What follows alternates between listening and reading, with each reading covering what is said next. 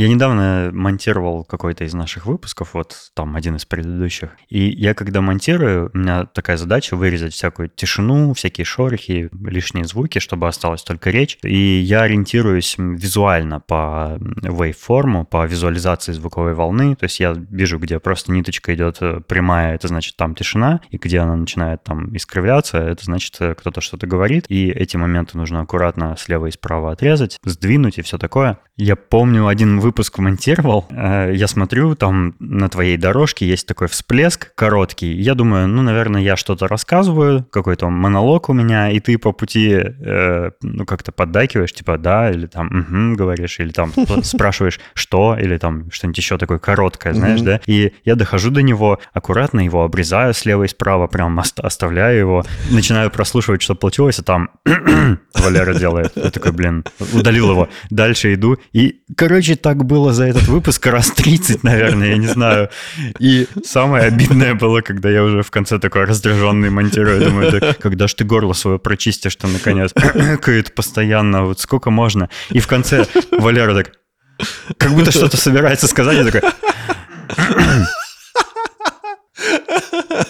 Ты как Радзинский, у тебя по нарастающей. Я монтирую выпуск. Да. Привет, меня зовут Дэн. А меня зовут Валерон. А вы слушаете 132 выпуск еженедельного развлекательного подкаста «Шоурум». И это его гиковская версия.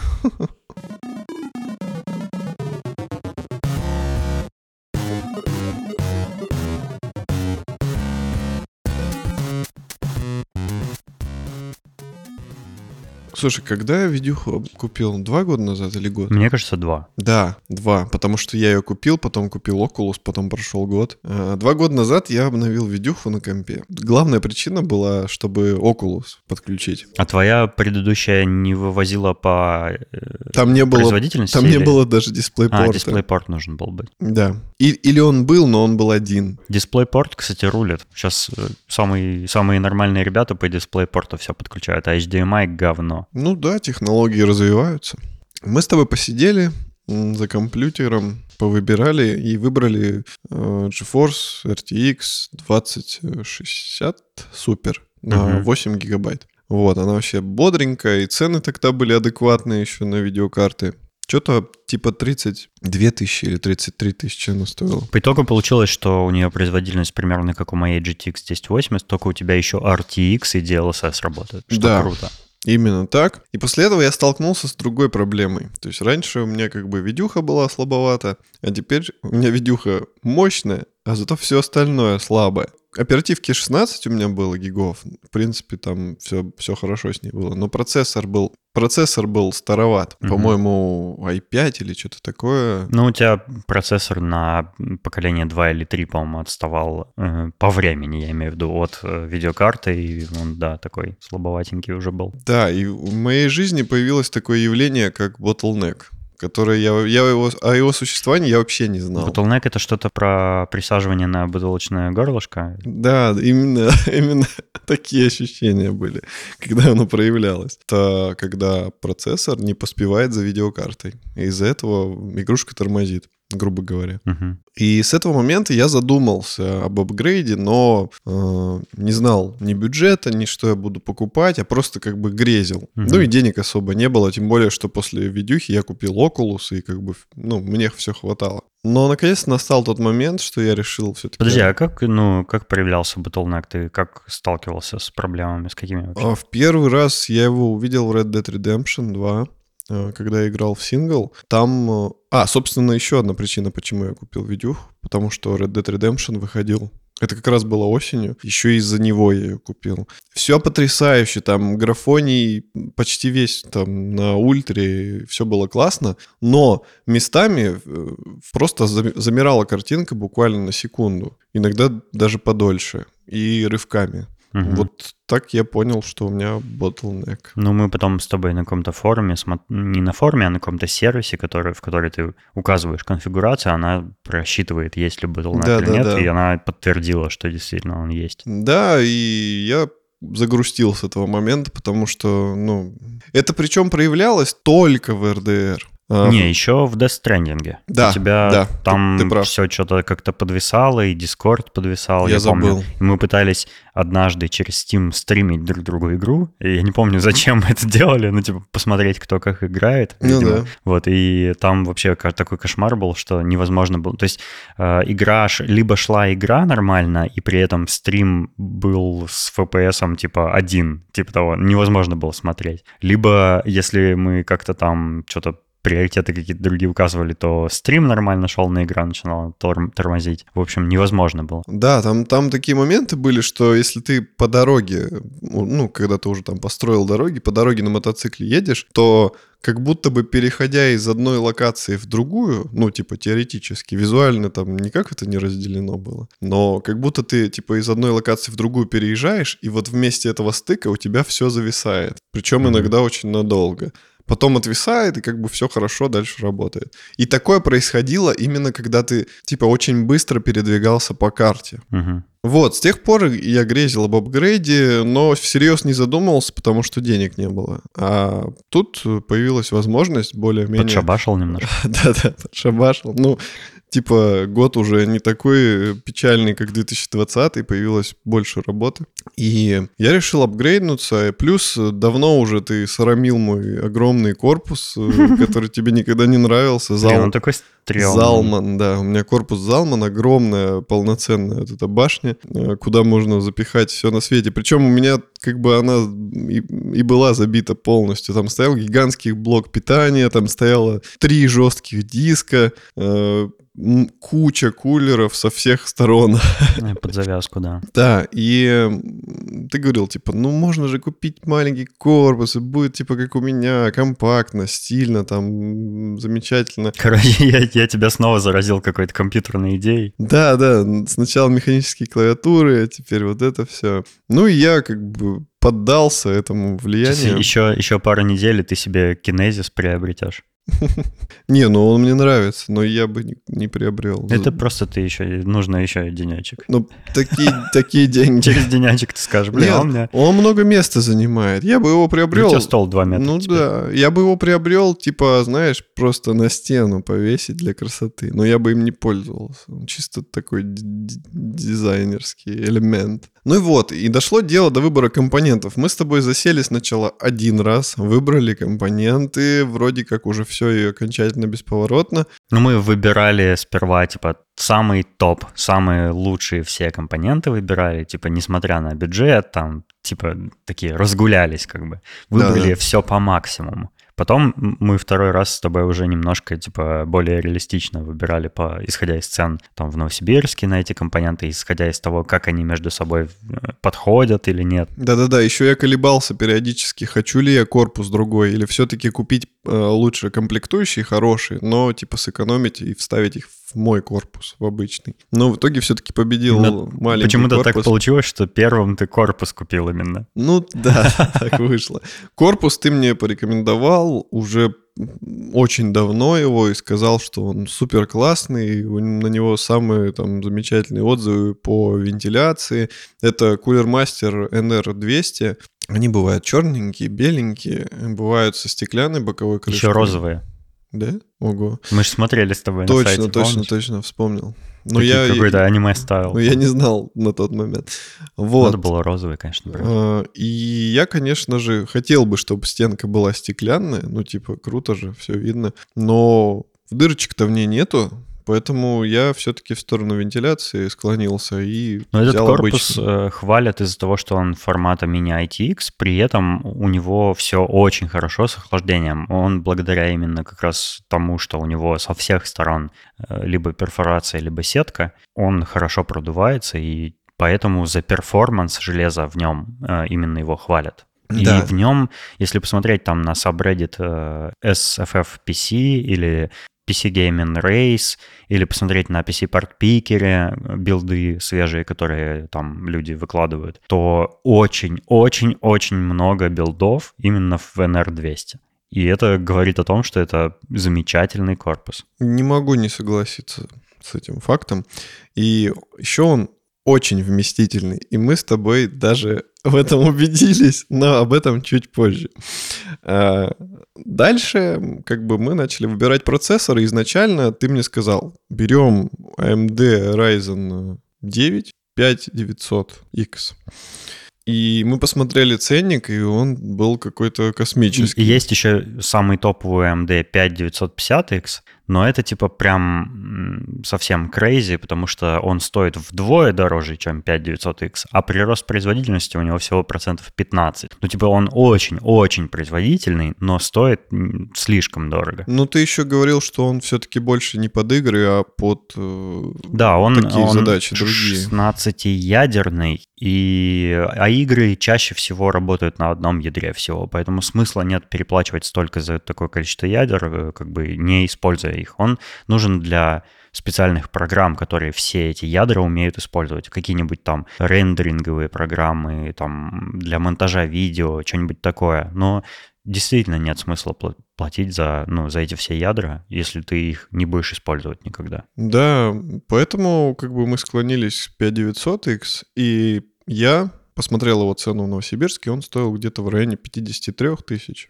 где-то так, может даже 54. И еще их не было в наличии. Они были, по-моему, в одном экземпляре, там, в одном магазине, и я уже как-то в этот момент напрягся. Плюс не очень хотелось платить все-таки такие гигантские деньги за процессор, учитывая, что мне еще кучу всего надо было докупить в этот новый build. То есть у меня, по идее, со старого... А, у тебя предыдущий build э, был на э, i на процессоре Intel, значит, нужно материнку поменять, потому что да. сокет другой. Ну, еще по причине формата материнку да. меньше. У тебя память нужно было купить, потому что у тебя стояли 4 плашечки по 4. памяти по 4 гигабайта, а в мини-ITX материнках только две, два слота для памяти, а чтобы сохранить объем памяти, нужно купить полностью новую память. Вот, и там оно как бы пошло-поехало да, дальше. Да, а да, еще да. блок питания, потому что большой блок питания в этот корпус не влазит, и нужно купить формата SFX блок питания. Короче, практически все нужно да, было практически купить новое. все, кроме э, видеокарты и там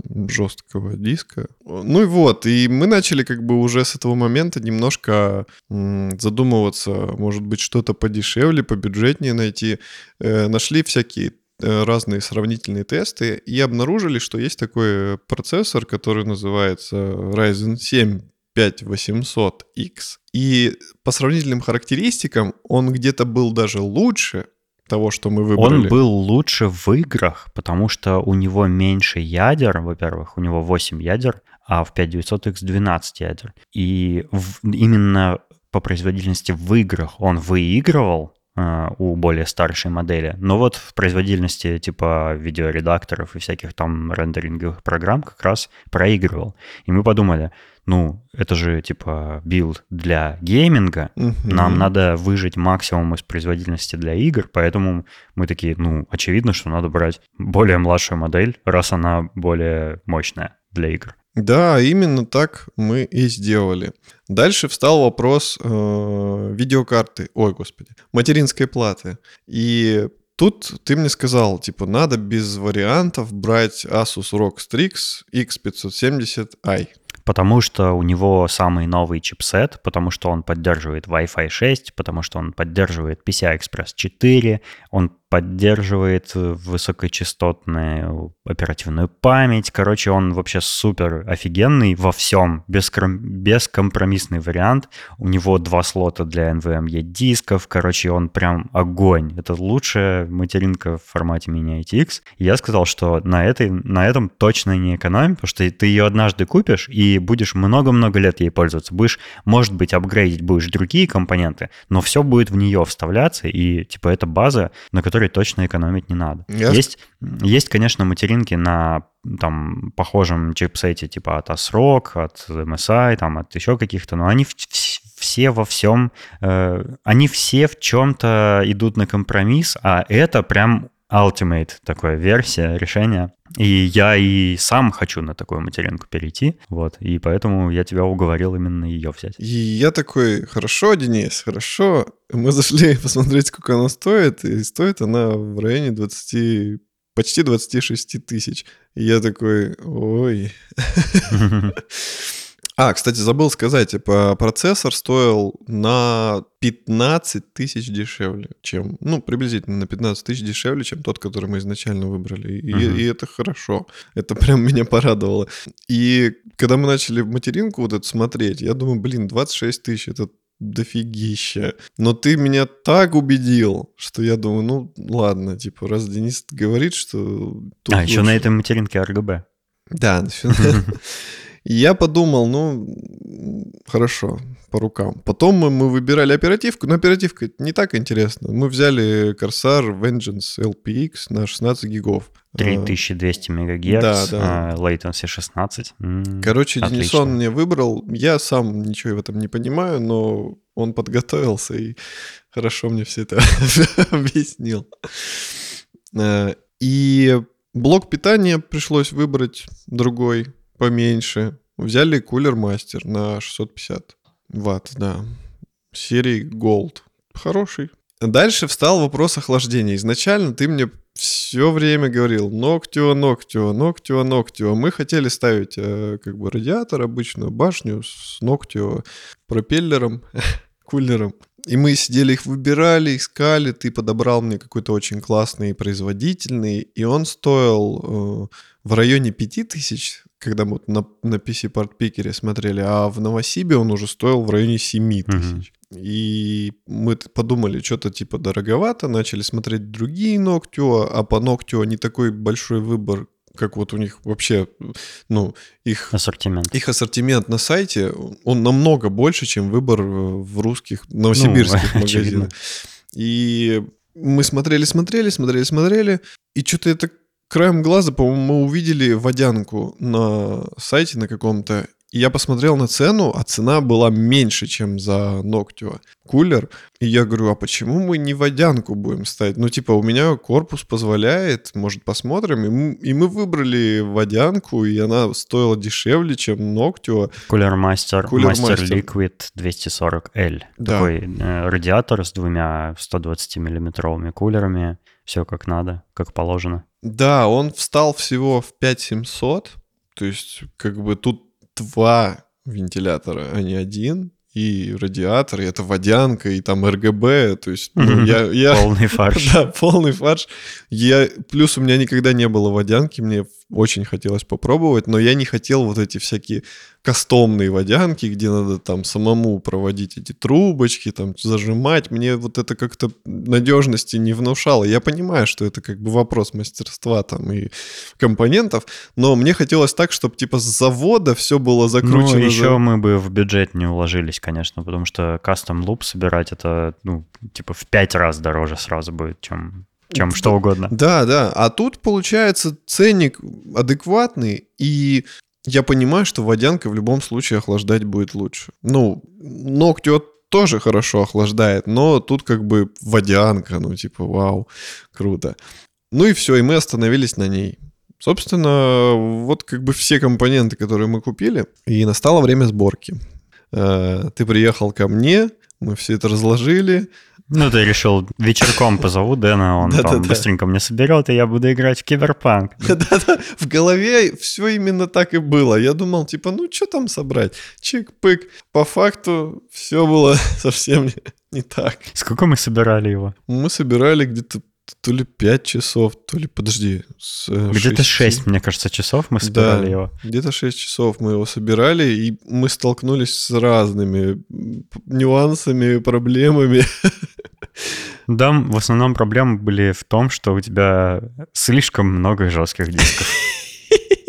Так-то все прекрасно вошло, и как бы э, действительно корпус оказался очень вместительный, несмотря на свой маленький размер. Туда действительно можно, ну, практически любые компоненты поставить. Но так как у тебя аж два HDD, обычных больших жестких диска, там как бы есть место для HDD, но не для двух сразу. Да-да-да. А у тебя, а, у тебя еще и SSD. Мгм. То есть это три диска. Ну, SSD там пере- под по- переднюю панель прячется, очень компактно, его даже не видно нигде. С ним мы быстро разобрались, да. А вот HDD, когда мы начали думать, ты такой, я не хочу терять все свои файлики драгоценные, видеоролики секретные. Причем, причем изначально мы сразу заняли водянкой одно из предполагаемых мест крепления, потому что водянку вставить вниз не получилось бы, потому что видеокарта там стоит, занимает все место. И мы ее прикрепили сбоку. Э, и, собственно, заняли одно место для крепления HDD.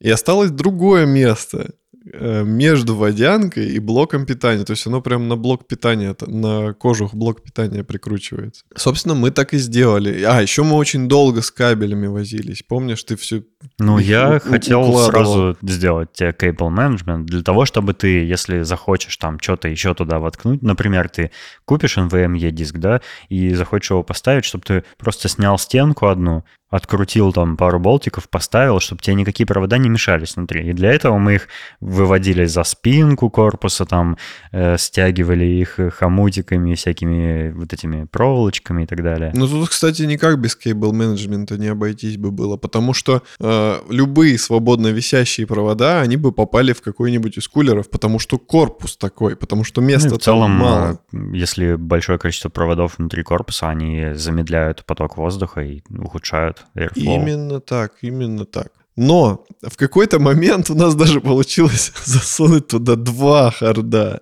Мы причем второй засунули с тобой в такое место, которое не предполагало, что он там будет. Да. То есть он там как-то между блоком питания и стенкой как-то примостился, и мы там что-то откручивали несколько раз, пере... переставляли его то одной стороной, то другой. А чтобы и коннекторы там как-то втыкались. И, короче, мы пытались сюда еще засунуть второй хард, но в итоге как-то отказались от этой идеи, потому что, ну, явно ему там не место, он там ни на чем не держался. Мы его прижали блоком питания, но он вообще в целом не держался ни на каких болтах, и это да. было странно. И нас, есть... нас остановило именно то, что мы не смогли подключить э, тот жесткий, который к блоку питания прикручивался, мы не смогли к нему подвести кабель, потому что нам мешал еще один жесткий, который вот ровно напротив э, разъемов был. И мы решили, ну ладно, окей, хотя бы один запихали. Ну, у тебя вот жесткий, который мы нормальным образом поставили, он на 2 терабайта аж. И я подумал, блин, ну, что можно такого хранить на хардах и, и зачем это хранить там? И, ну, типа, если у тебя установлено так много игр, вряд ли ты играешь в них во все одновременно, и можно просто какие-то удалить.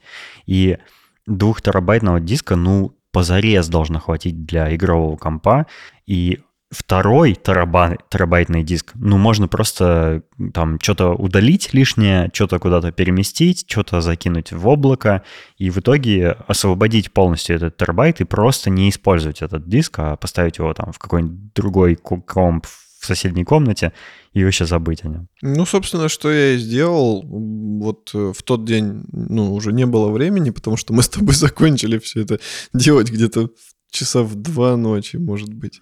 Потом еще запускали комп долго. И я просто на следующий день посидел, э, все перекинул, пе- через Steam перенес игры на другой жесткий диск, потому что у меня э, из Steam игры на нескольких лежали, там и на том, и на том, я их перенес. А, собственно, как я освободил необходимое место. У меня очень много было фильмов художественных, не порнографических. Я просто... Но и порнографических тоже. Да, но их я не переносил. И ты оставил под, крылышком. Их я оставил на жестком, потому что там всего 100 гигов. Всего-всего-то. 100 гигов порно. Ну послушай, а художественных фильмов у меня было 380 гигов. Я просто взял... Чё, зачем ты их хранишь? Потому что там есть уникальные переводы, которых я боюсь не найти в дальнейшем в интернете. Это плюс там такие какие-то исторические фильмы, которые мы еще в школе перекидывали, там Джей Молчаливый Боб, там что-то еще. И это для меня как какая-то даже память. Поэтому я просто взял все и закинул в Яндекс Диск, потому что у меня там 15 терабайт. Вот, я, ту, я туда закинул и даже не заметил, что там что-то убавилось место. И все, со спокойной совестью удалил их э, с харда. Потом удалил несколько игрушек, там Одиссею, Assassin's Creed, потому что я подумал, что я все-таки не буду ее проходить. Она хорошая, и мне, я даже думал, что я буду ее проходить. Но потом я что-то подумал, Не буду. Я могу долго это обсасывать.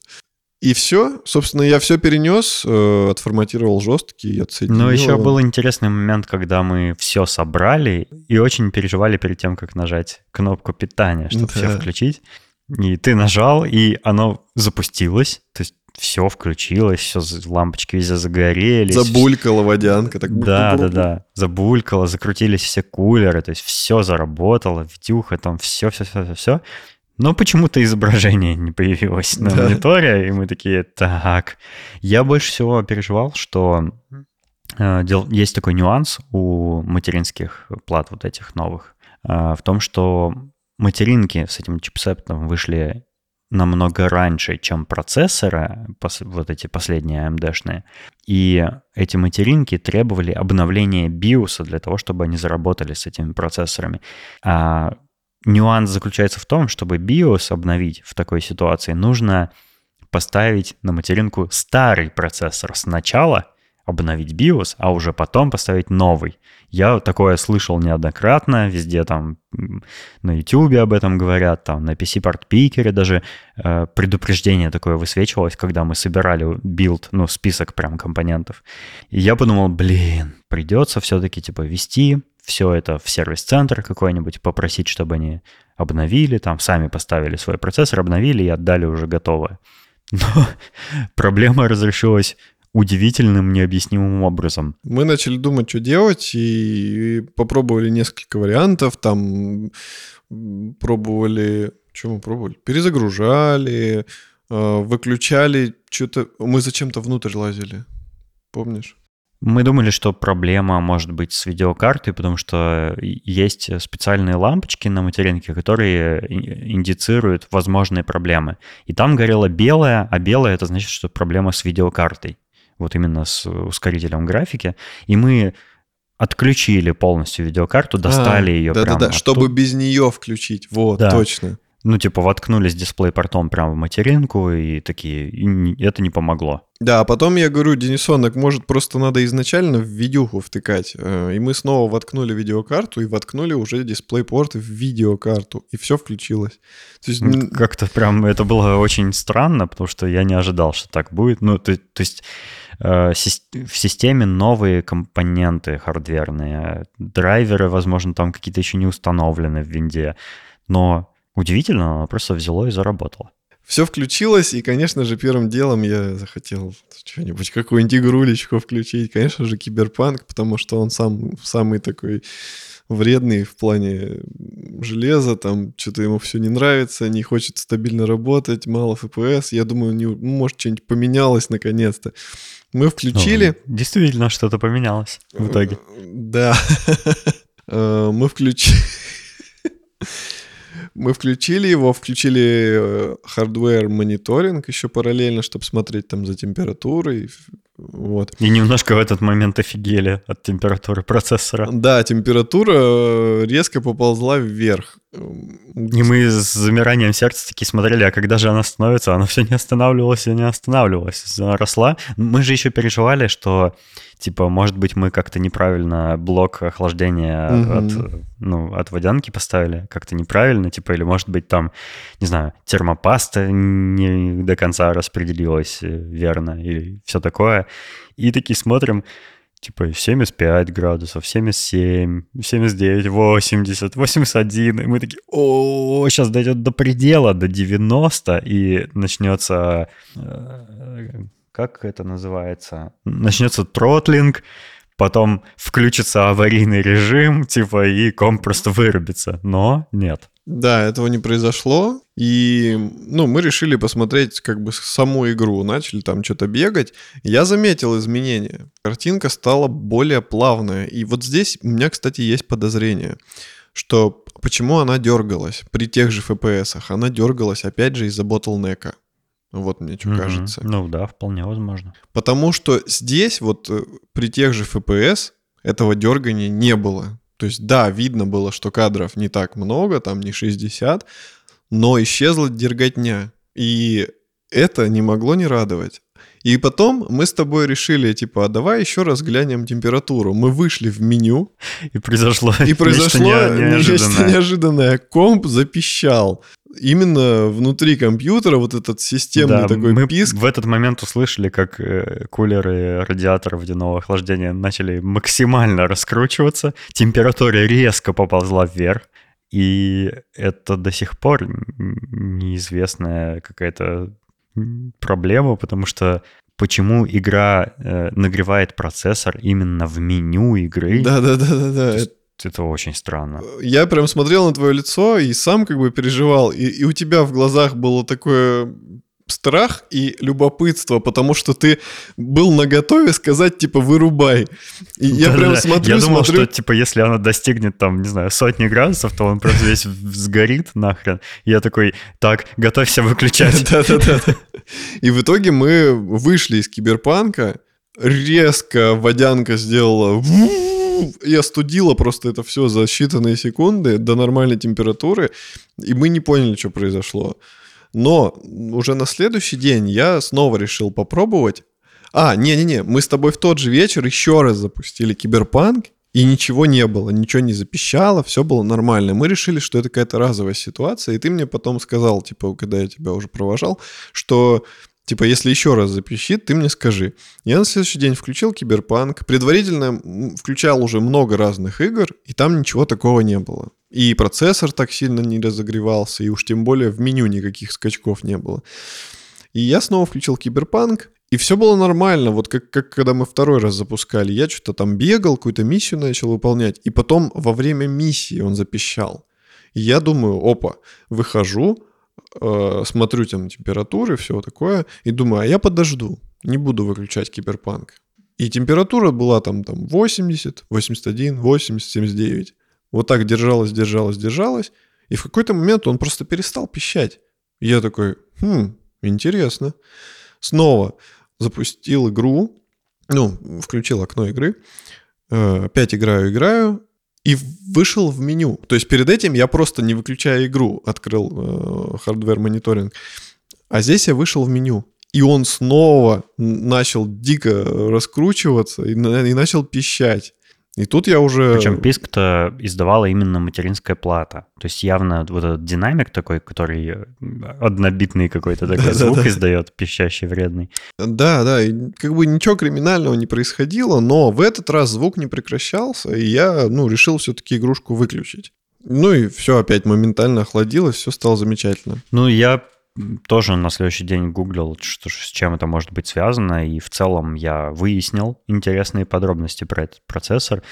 5800X, как оказалось, это самый горячий процессор из всех вообще. Ну, не, не считая всякие там серверные или там Threadripper или там Xeon всякие, но именно из консюмерских таких геймерских процов, он самый горячий. Он раскаляется как сковорода моментально за секунду и все такое.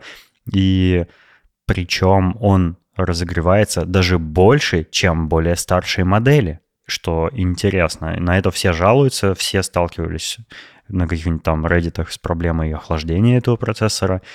Ну и да, оказалось, что температура под 80 градусов, что это, ну, это очень высокая температура считается для нормальных задач, я имею в виду.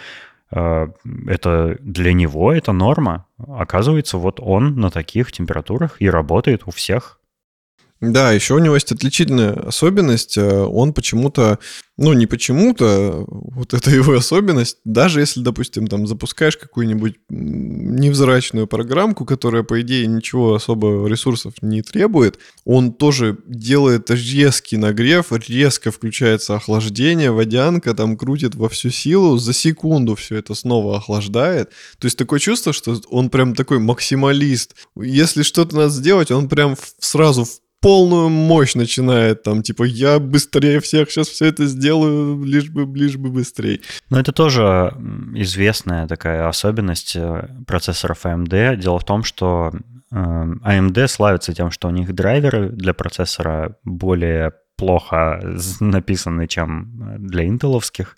Эти процессы, если интеловские включают свой разгон, э, так называемый разгон гипертрейдинг, вот этот, только когда процессору недостаточно его ну, мощности для какой-то программы, то Ryzen стараются разгон делать вообще всегда.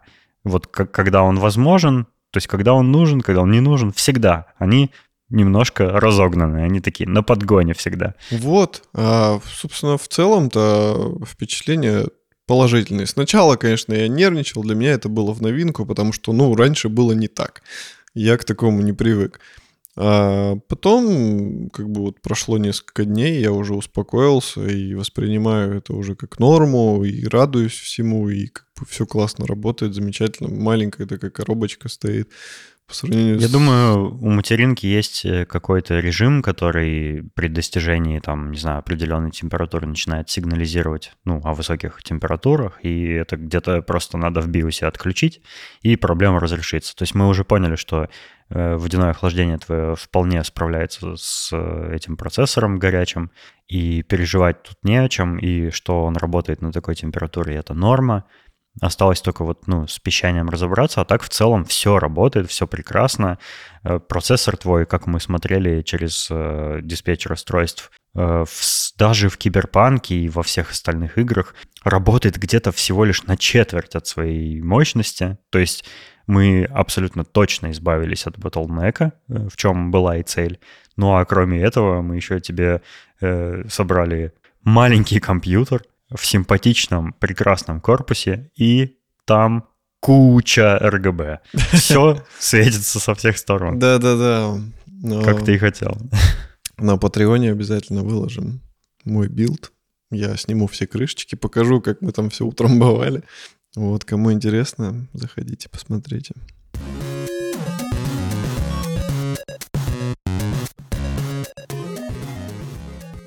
Короче, я с нетерпением свой NVMe диск новый получил, э, приехал домой, и так получилось, что мы там не, не смогли с тобой в тот день записаться, и я такой, ну ладно, мне есть чем заняться, я буду устанавливать все игры.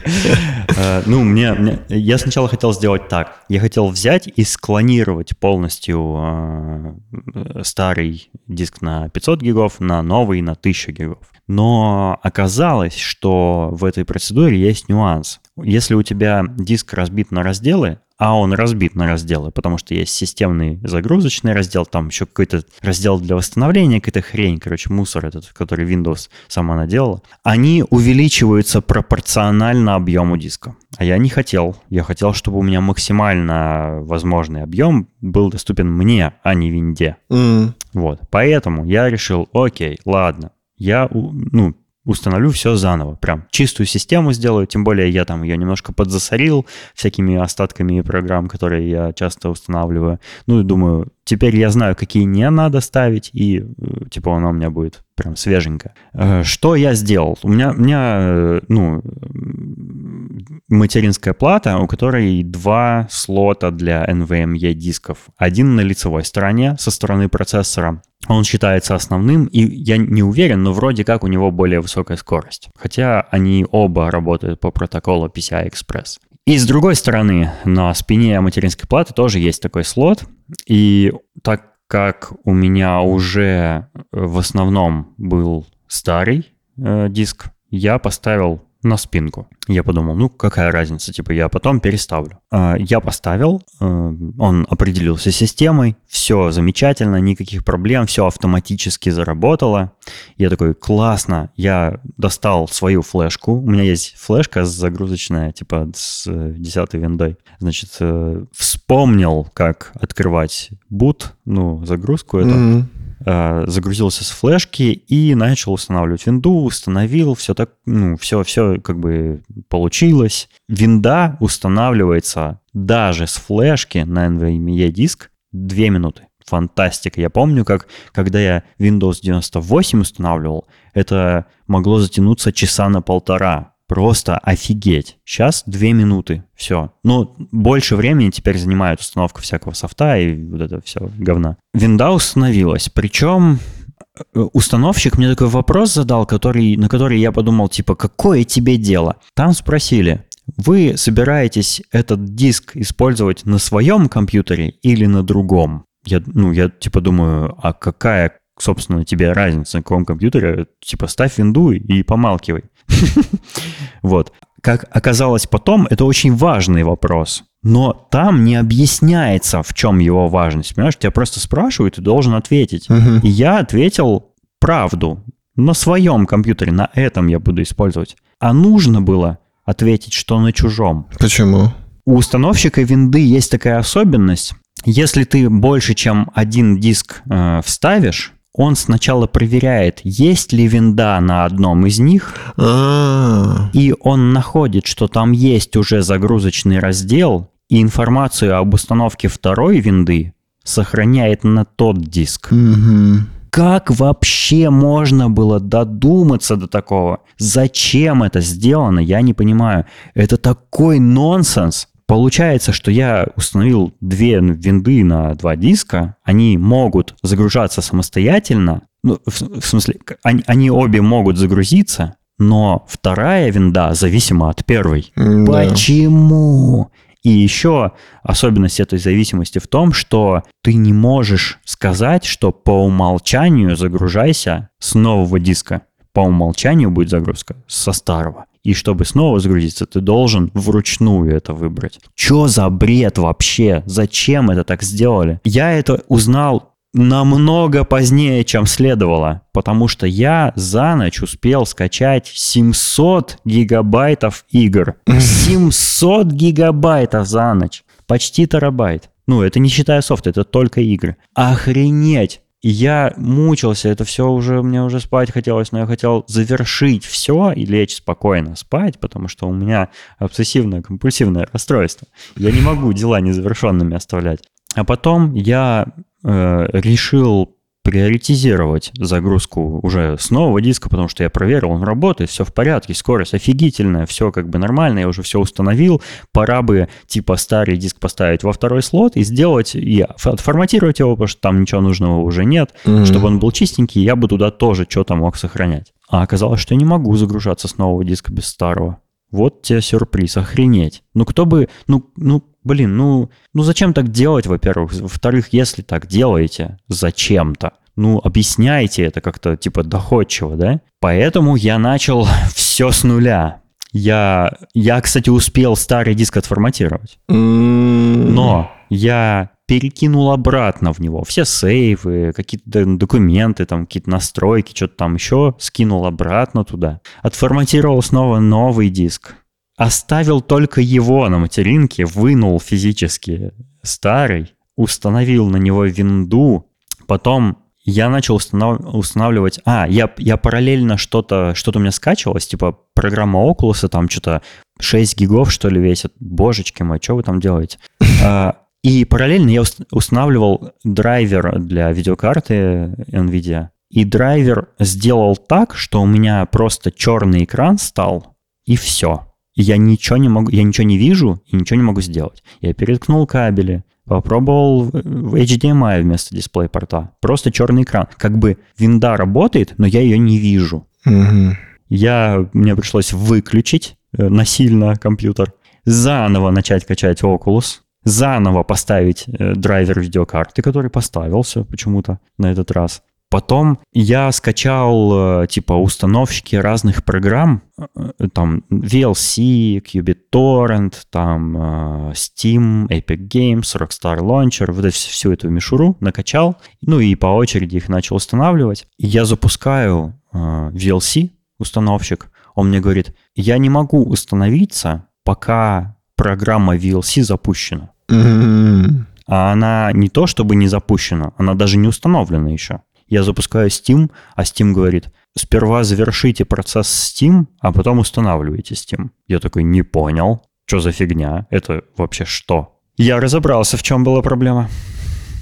Я когда скачал эти инсталлеры, э, они там качаются Steam инсталлер, 64 бит версия, что-то там такое. Я сократил до steam.exe Мгм. vlc.exe. Потому что, ну, мне находить в списке дистрибутивов было удобнее так, ну, короткими словами. А Оказалось, что некоторые программы после установки запускают себя автоматически, и файлы, которые они запускают, называются steam.exe и что-то там еще. Понимаешь, они пытаются Мгм. запуститься, а так как э, установщик уже запущен с таким же именем, он не Мгм. может установиться.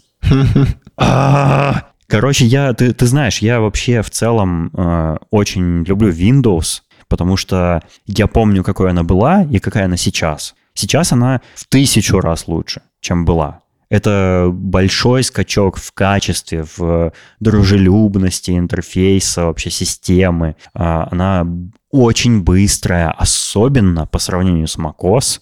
Она какая-то очень быстрая, отзывчивая, все там э, моментально включается, ну как-то все хорошо работает в целом. Но когда ты вот сталкиваешься вот с такими проблемами, с этим установщиком винды, с какими-то э, странными штучками во время установки программ, какими-то что-то что-то надо куда-то в реестре что-то поправить, э, а потом ты узнаешь, что оказывается нельзя, нельзя форматировать NVMe диски, записывая на них нули, потому что это драматически сокращает их срок службы. Кто бы мог подумать? Не, я так не делал еще, но на всякий случай не делай так, потому что, оказывается, так нельзя делать. Короче, я не поспал, во-первых, потому что я второй раз подряд все это переустанавливал, и я все сделал, мне осталось только скачать игры. То есть у меня установщики игр уже, все эти лончеры, все, ну, сделано, осталось только скачать, и все, ну, самое легкое.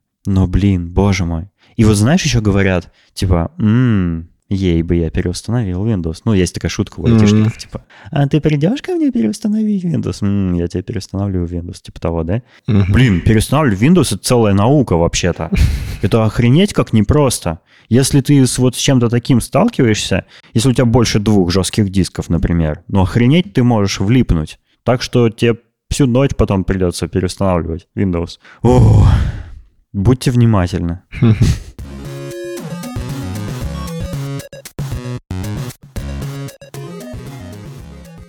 У меня есть такое, э, как это в нашем чате подкаста называют guilty pleasure. Я иногда люблю посматривать, что там происходит в русском кинематографе.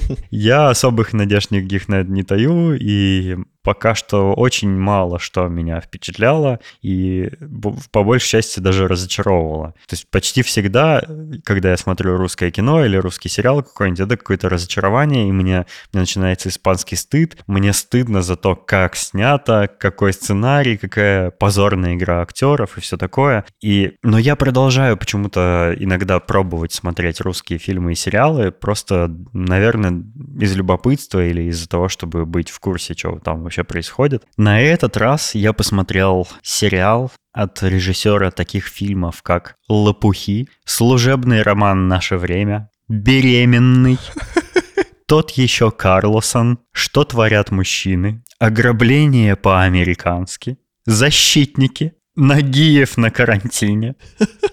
Короче, вы поняли, я посмотрел сериал Сарика Андреасяна, лучшего режиссера вселенной. Боже мой.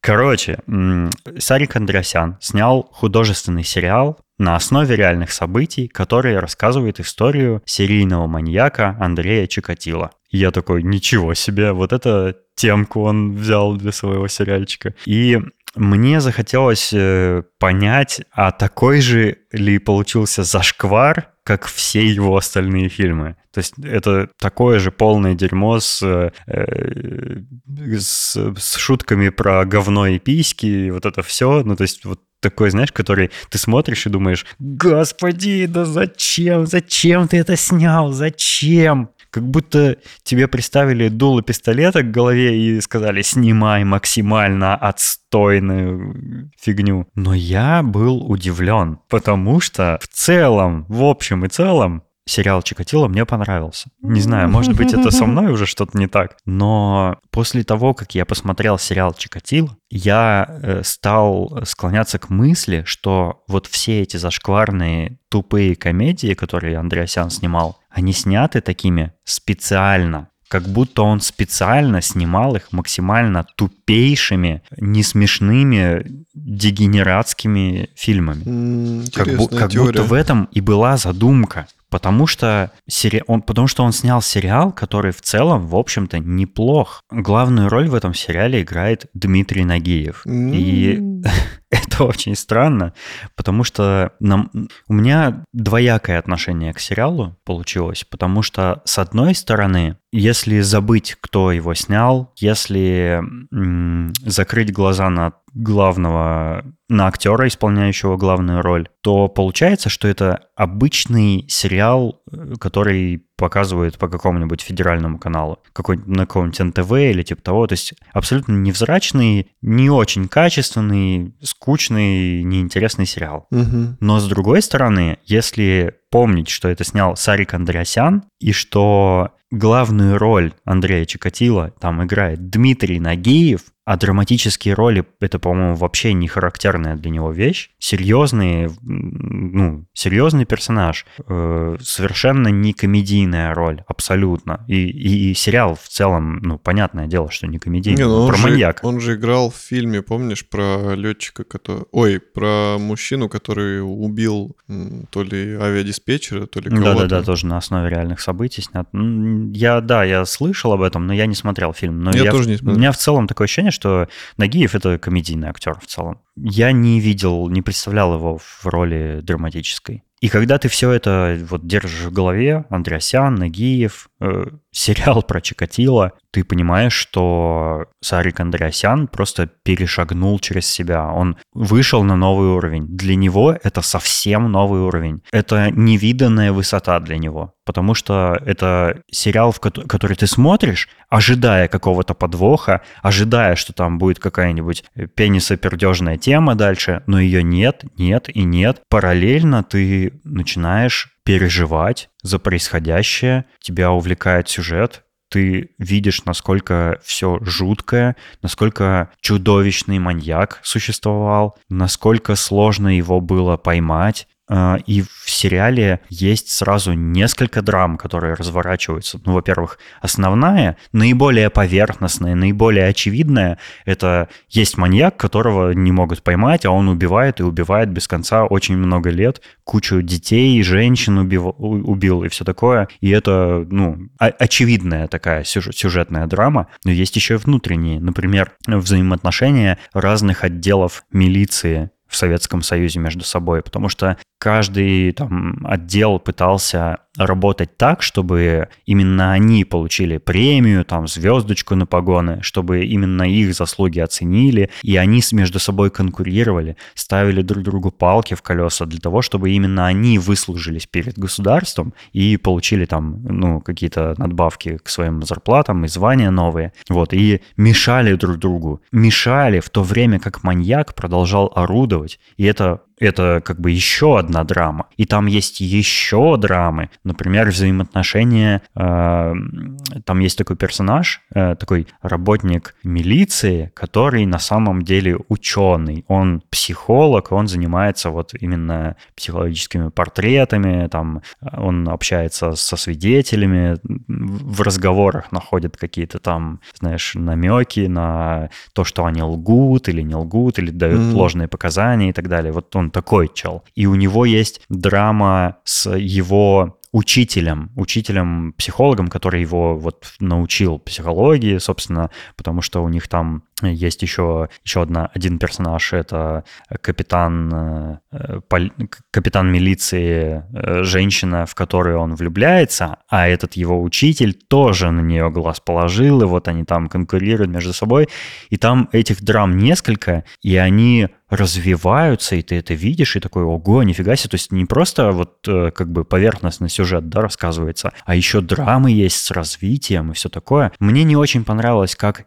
актеры играют, потому что где-то переигрывают, где-то слишком какая-то вот, ну, вот этого персонажа, э, вот этого персонажа, который психолог, он какой-то карикатурный слишком, то есть он такой в очках, такой аккуратненький, он ко всему с научного подхода, с научной точки зрения ко всему подходит, и все над ним за это смеются, и вот и то, как он показывал, он какой-то он какой-то плоский и карикатурный, и у него нет никакой предыстории. Если про других персонажей там в течение нескольких серий показывает, как они такими стали, как они стали такими коррумпированными, как они э, стали волноваться только о том, чтобы выслужиться, а не о том, чтобы реально с преступностью бороться в стране, то про этого персонажа ничего не рассказывается. Вот он просто, примите как бы за данное, что он очень умный и никаких этому подтверждений нет. И даже наоборот, в сериале показывается, насколько часто он совершает глупости. Но при этом он такой умный, посмотрите-ка. То есть как-то есть какие-то недоработки, но в целом вот, это, вот эти многоуровневая драма в сериале и рассказ о существовавшем по-настоящему самом, наверное, знаменитом, самом чудовищном, самом кровавом маньяке, он очень увлекает. И вот это мне понравилось. И я э, посмотрел э, сезон и не пожалел о том, что посмотрел. Мне в целом понравилось. Да, это не самый лучший сериал. Да, вы будете начинать его смотреть с мыслью о том, что фу, какой-то зашквар. Это сериал Сарика Андреасяна. И вот эта вся его репутация потянется э, в ваши ощущения во время просмотра. Но э, если постараться немножко отрешиться от этого всего, то можно даже удовольствие получить. Короче, это даже для меня самого было неожиданностью, но эм, мне понравилось. Я советую посмотреть э, Чикатило. У меня вопрос такой, а Нагиев-то что? Как оно? Его там много, мало. Как он сыграл? Его там много. Он он главный персонаж этого сериала, его много, его часто показывают, какой он, почему он таким стал, и показывают, как он себя ведет во время совершения преступлений. Там показывают, как он убивает людей, mm-hmm. показывают, как при этом э, он старается быть нормальным человеком в своей семье. У него была жена, дети, все такое. У него была работа, он э, работал учителем в школе. Но мне совсем... Вот я опасался того, что этот актер не подходит на такую роль, и мне кажется, что я прав, что он не подходит. Потому что э, я видел документальные записи с Андреем Чикатило в суде э, на проведении следственных экспериментов. Э, много видеозаписей есть, можно на YouTube их найти. И я сравнивал, э, как, какой он по-настоящему был, по мимике, по по разговору, по поведению, да, как он вот перед камерой запечатлен остался,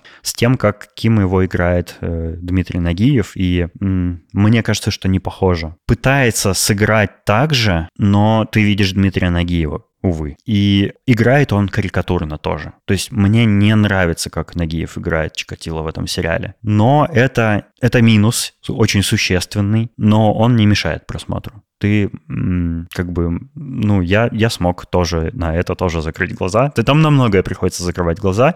Например, там приходится закрывать глаза на очень важный сюжетный твист, который в первой же серии происходит и длится еще несколько серий. Там, э, значит, происходит следующее. Милиция расследует э, дело, и они находят трех подозреваемых, которые сознаются в совершении этих преступлений сознаются в совершении убийства, в убийстве там, маленького мальчика, там, какой-то женщины и так далее, они все трое говорят, что мы банда, мы, да, мы убивали, вот, мы там их встретили, их возят на, э, значит, э, провести следственный эксперимент на место убийства, они говорят, да, мы сначала делали это, потом перетащили там труп туда-то, потом выкололи глаза, отрезали там пенис мальчику и все такое, и, а, значит, там все в шоке, то есть а, нашли, нашли якобы убийц, Потом милиционеры, которых прислали в помощь э, местным из Москвы, начинают подозревать, что что-то тут не так. Потому что все трое этих, э, кто сознался, они умственно отсталые, они расходятся в показаниях. Один из них потом начинает отрицать, и ты в какой-то момент понимаешь, что происходит ты понимаешь сюжетный твист еще до того, как его в,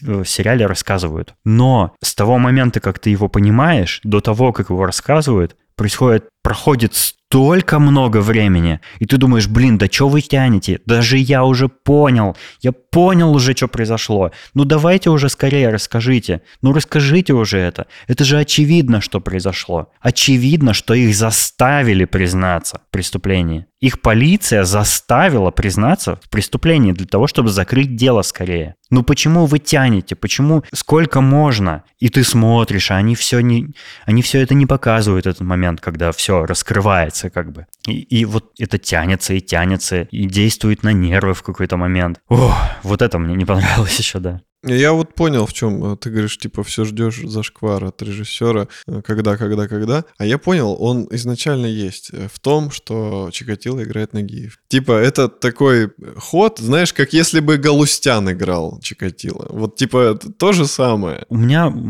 там, там есть интересный такой еще момент. Эм, в первой серии и, и во, по-моему, вот во второй серии только показывают лицо э, Чикатило, и ты по ним, и в этот момент ты понимаешь, что это Нагиев играет. Э, с самого начала в первой серии показывают его со спины, показывают там его руки, как-то со стороны, знаешь, что ты не видишь его лицо, угу. и ты как бы в такой, э, э, в такой интриге, а кто же это, а как же он выглядит, а, ну, какой же он. Это же был маньяк, который располагал людей к себе. Он казался добрым, приветливым, э, дружелюбным, собственно, поэтому дети с ним соглашались там куда-то через пролески ходить, э, в его домик ходить с ним. То есть он, он их убеждал, уговаривал, там все такое. И он в целом располагающий к себе человек. И ты думаешь, а какой вот, когда его покажут, ты, ты знаешь, что его играет Нагиев. Ты как бы включаешь сериал, зная, что это Сарик Андреасян, и главную роль играет Нагиев. Но они отложили вот немножко этот момент, когда ты видишь все-таки его лицо, прям вот вот открыто. Пока его показывают, я думаю, блин, ну, я думал, что буду как бы воспринимать как, фу, ну, Нагиев, ну, что за зашквар, да?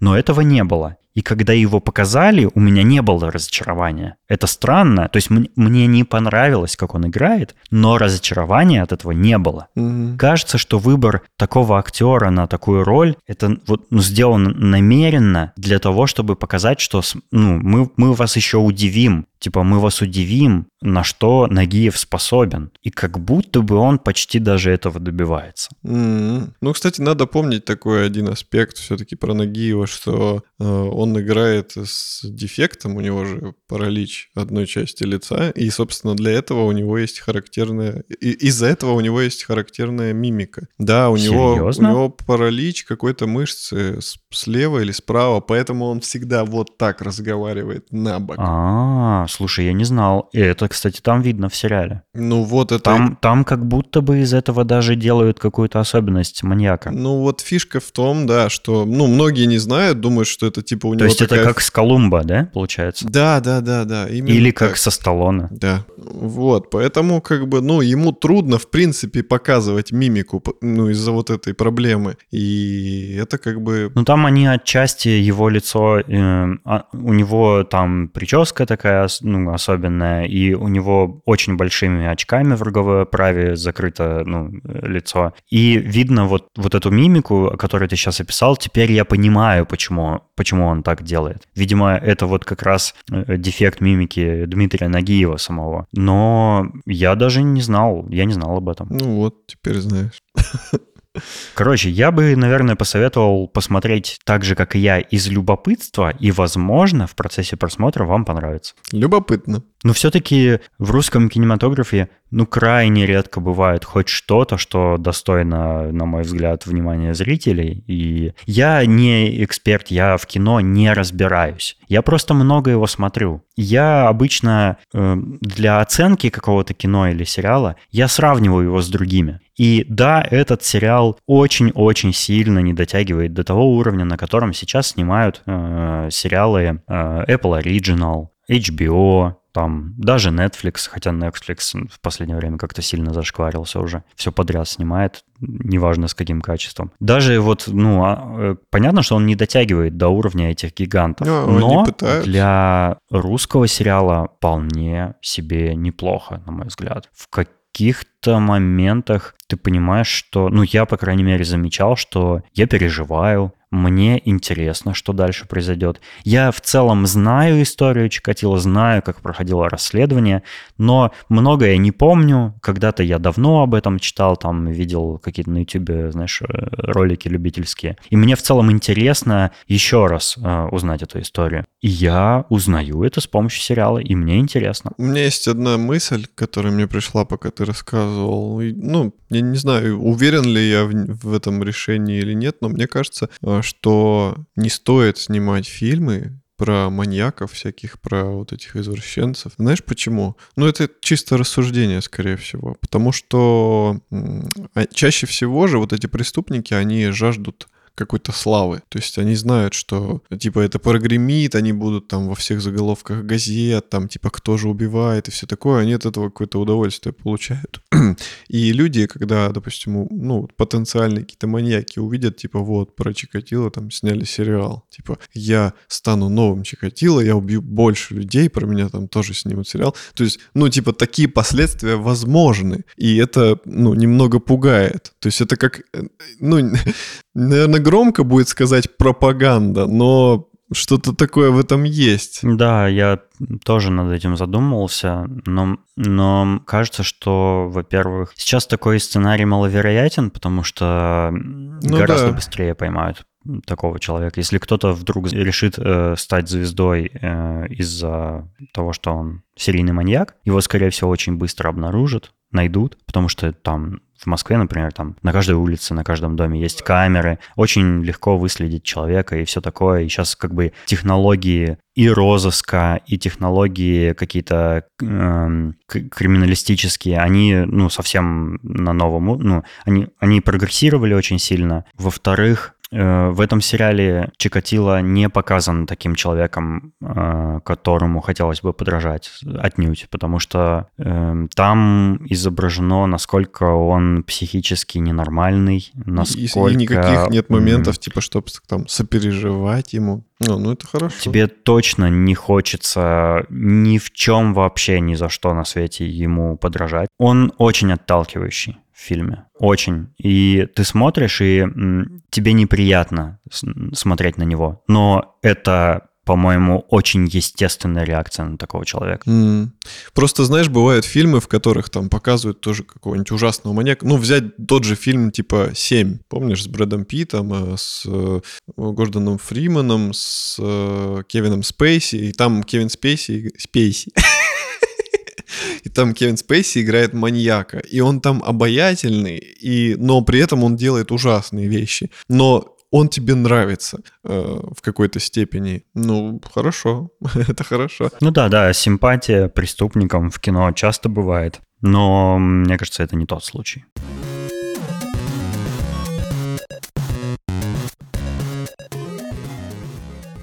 Кстати, насчет Кевина Спейси, я где-то увидел новость на днях, что он его пригласили наконец-то снова играть в каком-то фильме. Причем я уже забыл, какой-то именитый режиссер позвал его играть в своем фильме. И кажется, что Кевин снова начнет сниматься, и я на самом деле очень рад этому, потому что он хороший актер. Несмотря на то, что непонятно, делал ли он там что-то, приставал, домогался ли он там кому-то, это как бы странная вот эта cancel культура, когда человека, э, несмотря на давность произошедших событий, обвиняют, отменяют все контракты с ним, канцелят его. Понятно, почему это происходит, понятно, какие тренды сейчас э, из-за вот этой вот социальной справедливости в обществе в американском в частности. Но он хороший актер. Я скучаю по нему в кино. Я хочу снова, чтобы он снимался. И я очень надеюсь, что Луис Сикей начнет э, сниматься везде, где захочет только, и все будут рады, чтобы он у них э, играл. И, и Кевин Спейси. Не жалко мне разве что Харви Вайнштейна, по понятным причинам, что мерзкий старик, который, ну, действительно там причинил психологическую, физическую боль э, девушкам, которым он домогался. Но во многих случаях, насколько я вижу из обсуждений в интернете, из-за новостей о э, судах и расследованиях, многих людей канцелят ни за что, и если там э, Кевин Спейси какого-то мальчика пощекотал за яички, ну и, блин, ну, come on, кто этого не делал? Гордись этим, блин. Пацан, гордись этим, ты чё? Ну вот из недавнего Джеймс Франко тоже что-то на него насели, хотя там какие-то такие обвинения вообще, ну, ни, ни о чем. О, это меня прям разбивает сердце, потому что, потому что из-за этого э, скандала с Джеймсом Франко они разругались с этим Рогином, а это же просто самый знаменитый броманс в Голливуде. Ну как, ну вы чё, ребят, ну come on, ну перестаньте. Это как-то, ну, вообще, не знаю, там реально на пустом месте что-то разводят, и такое чувство, что именно вот ради вот этой хайпа, ради вот этой тенденции всех вот этих там равенства, обиды, там, ну вот эти все... Вот эти все женщины. вот эти все тренды э, американские. Не, я, я, я за то, чтобы наказывали людей, которые действительно э, совершили преступления, которые причинили там вред, э, будь то физический или психологический, да, но когда никаких доказательств нет, и все основывается только на заявлениях людей, которые за счет славы других селебрити хотят выехать, вот это я очень осуждаю. Да, потом такой, типа, это девчонка, которая на Франко гонит, э, напишет книгу по-любому. Типа, как я прошла через это?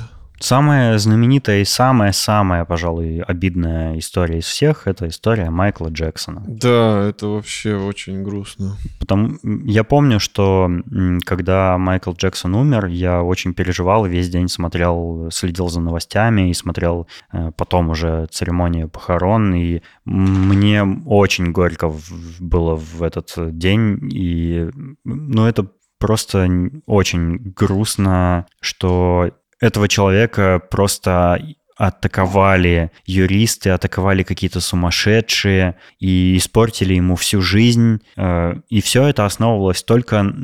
Не было никаких доказательств о том, что он там приставал к детям или что-то такое делал. Все основывалось только на заявлениях этих детей с подачи их родителей. За этих детей всегда говорили только юристы, а потом, когда уже прошло много лет спустя вот эти все обвинения, это же там десятилетиями длилось, ты помнишь, угу, да? да? Я еще совсем маленький был, когда э, в газетах писали шутки о том, что там Майкл Джексон педофил и все такое.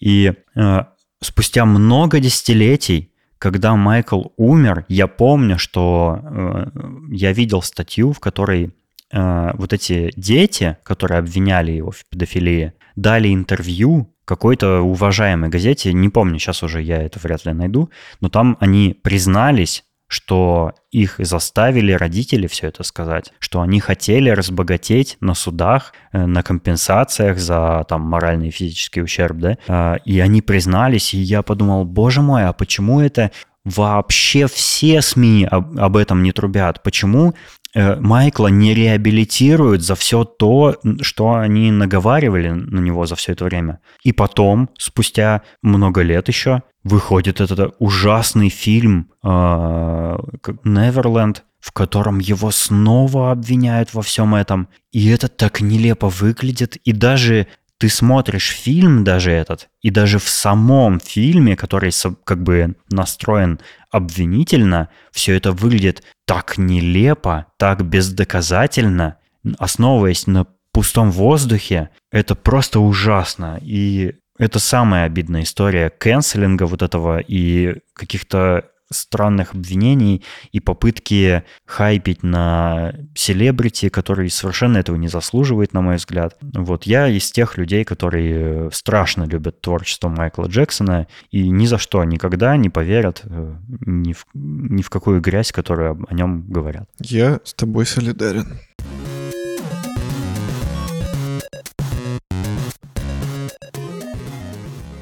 Большое спасибо, что вы были с нами. И хотим отдельно поблагодарить наших дорогих слушателей Александра Младинова, Марата Сайтакова, Петра Филимонова, Аиду Садыкову, Александра Бизикова, Салавата Абдулина, Александра Скурихина, Сережа Макгриба и Леуса. Круто. Валерона, тебе не кажется, что наш чат в Телеграме — это на самом деле очень клевое достижение? Потому что мы с тобой обычные такие ребята, которые просто иногда записывают раз в неделю подкаст, но мы, в общем-то, не какие-то селебрити, да, или знаменитые блогеры, но при этом мы сделали чат, хоть и небольшой, хоть там и немного активного народу, но там всегда наши друзья, наши слушатели, с которыми мы каждый день общаемся. Да, действительно, каждый. То есть э, людям не надъедает там переписываться на совершенно разные темы. И это так здорово, потому что ты заходишь, вот я захожу, э, например, когда мне хочется чем-то поделиться, пишу там об этом, и всегда происходит диалог. Всегда получается так, что участникам чата интересно это обсуждать со мной. И с тобой, и ты там делишься иногда чем-то, и участники чата чем-то делятся, и нам это интересно обсуждать. Так здорово, что у нас получилось создать хоть маленькое, но все-таки комьюнити, и мы каждый день наслаждаемся этим. Да, это очень классно мы как бы такой кружок по интересам создали. То есть люди, которым нравится наш подкаст, они нас уже, ну, многие так говорили, когда с нами общались, что при прослушивании нашего подкаста они ощущают себя наши же, нашими же друзьями, что мы вместе сидим и вместе общаемся, а чат, он помог это воплотить в реальность. То есть мы как бы реально уже все вместе сидим и общаемся, как компания друзей, которые сто лет уже друг друга знают, и любую проблему, в принципе, там какие-то вопросы мы можем там пообсуждать, там дать совет иногда. Ты там вот недавно советовал про вождение мотоцикла и обучение езде. Э, я да, помню. я стараюсь делиться каким-то опытом, которым обладаю сам, потому что, ну, почему нет? помогать людям, это здорово. Да, пожалуйста, присоединяйтесь к нашему чату, мы будем рады с вами пообщаться там. Э, Собака Шоурум подкаст в Телеграме. Заходите. А на этом все. До следующего выпуска. Всего вам доброго. Пока.